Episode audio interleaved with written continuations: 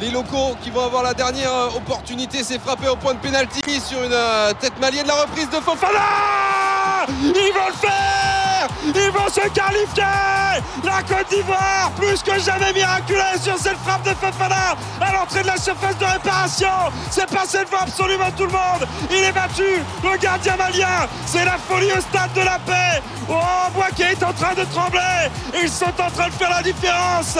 Ils n'en peuvent plus les Maliens, carreau debout. La Côte d'Ivoire va certainement se qualifier au bout du bout de la prolongation en demi-finale de cette canne. Les éléphants sont immortels, les éléphants sont invincibles, ils renaissent encore une fois, les éléphants sont ressuscités, mais c'est complètement dingue ce qu'on vit.